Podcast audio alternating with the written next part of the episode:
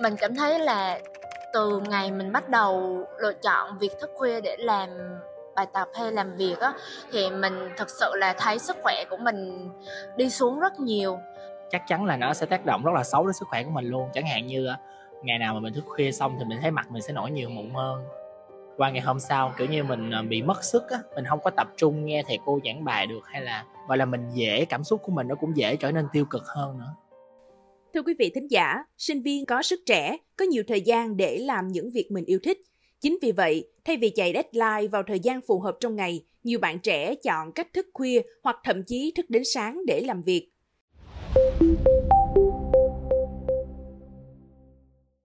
Bạn Nguyễn Phúc Nghị, sinh viên năm 3 trường Đại học Khoa học Xã hội và Nhân văn Đại học Quốc gia Thành phố Hồ Chí Minh chia sẻ,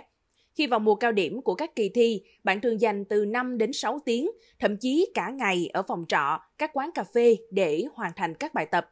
Trong những cái dịp mà có nhiều bài tập nhóm, những cái kỳ thi thì mình ờ, rất phải thường xuyên là chạy deadline vào buổi tối thức khuya để chạy. Bình thường thì mình dành khoảng ờ, 1 đến 2 tiếng để ờ, chạy deadline cho việc học. Còn nếu như trong cái mùa cao điểm thì có thể là lên tới là 5 6 tiếng hoặc là nhiều khi là cả ngày và những cái địa điểm mình thường chạy deadline là ở phòng trọ của mình và những cái quán cà phê khi được hỏi về lý do thức khuya nghị cho biết do ban ngày ngoài lịch học bạn còn phải đi làm thêm để lo trang trải chi phí cho việc học Việc xếp lịch làm và lịch học xen kẽ nhau khiến Nghị có rất ít thời gian rảnh để hoàn thành các bài tập được giao về nhà. Vì vậy, Nghị thường dành thời gian buổi tối để tranh thủ chạy deadline, thậm chí thức qua đêm để làm bài cho kịp hôm sau lên lớp. Tại vì ngoài đi học thì mình còn phải đi làm nữa nên là cái nhiều khi ờ, cái buổi sáng cái giờ hành chính là mình gọi là là mình phải làm hoàn thành những cái công việc ở công ty trước. Thì mình chỉ còn lại cái thời gian buổi tối là để hoàn thành những cái cho cái việc học của mình thôi. Nên là mình bắt buộc mình phải thức khuya mình phải thức nhiều khi là thâu đêm suốt sáng để mà hoàn thành cái deadline ở cho việc học. Bạn Đinh Thị Hà Giang hiện đang là sinh viên năm cuối ngành truyền thông đa phương tiện trường Đại học Khoa học Xã hội và Nhân văn, Đại học Quốc gia Thành phố Hồ Chí Minh, cũng trong tình trạng tương tự. Vì là năm cuối, lịch học khá dày, nhiều môn nên để đảm bảo chất lượng thì bạn bắt buộc phải thức khuya để hoàn thành đủ các bài tập. Hồi trước thì mình không phải là một người thường xuyên thức khuya để uh, làm bài tập cũng như là chạy các uh, deadline vào buổi tối hay là overnight ở các quán cà phê. Uh, nhưng mà gần đây mình lại chọn cái phương thức là overnight để thực hiện những cái uh, công việc hay là bài tập đó bởi vì vốn dĩ là uh, việc học của sinh viên vào năm ba mình cảm thấy như là rất là dồn dập và rất là nhiều vì vậy nên là ngoài việc học trên trường vào buổi sáng và buổi chiều thì mình cần phải bổ sung thêm thời gian để mà mình có thể uh, hoàn thành đủ và hoàn thành đúng chất lượng đạt chất lượng tốt uh, cho những cái bài tập này. Mặt khác việc thức khuya chạy deadline tuy mang lại năng suất cao nhưng đây chỉ là hình thức chữa cháy. Về lâu về dài sẽ có tác động xấu đến sức khỏe và thời gian biểu của các bạn. Chắc chắn là nó sẽ tác động rất là xấu đến sức khỏe của mình luôn. Chẳng hạn như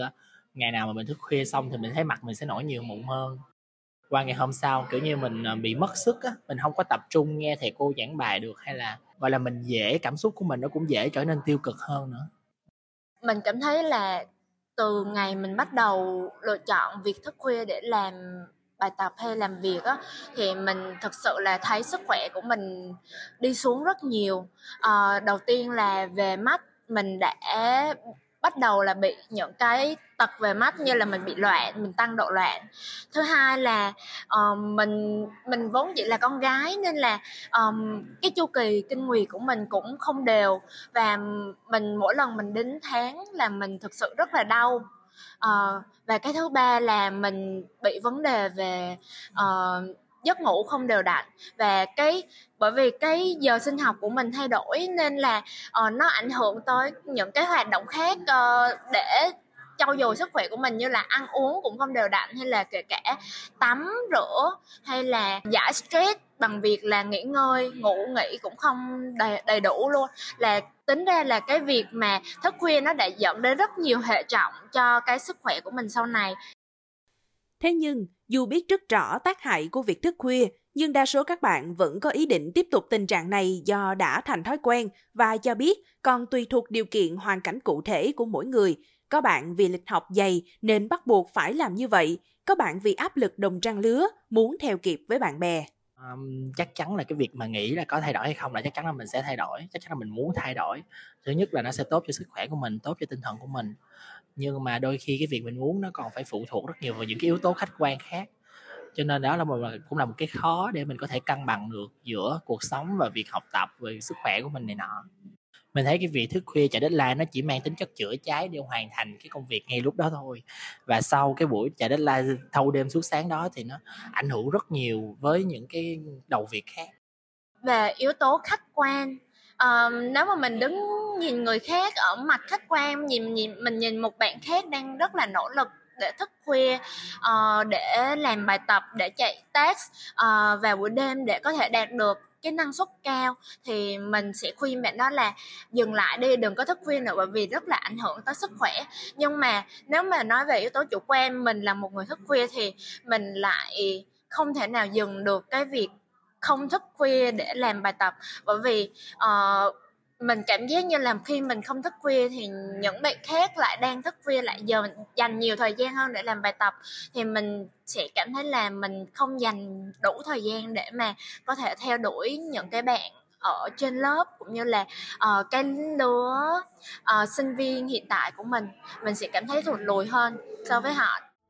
Nói về vấn đề thức khuya làm việc Phó giáo sư tiến sĩ Ngô Minh Tuấn, giảng viên khoa tâm lý học trường Đại học Khoa học Xã hội và Nhân văn, Đại học Quốc gia Thành phố Hồ Chí Minh cho hay, hiện nay có nhiều sinh viên mang tâm lý đợi nước đến chân mới nhảy, từ đó làm việc đến tận khuya, thậm chí là sáng hôm sau, một phần là vì không có kế hoạch làm việc phù hợp. Phó giáo sư Tuấn cho biết, việc lấy lý do không có đủ thời gian để hoàn thành vào thời gian rảnh ban ngày là vô lý, vì bài tập cho các môn cũng đều có giới hạn thời gian rõ ràng.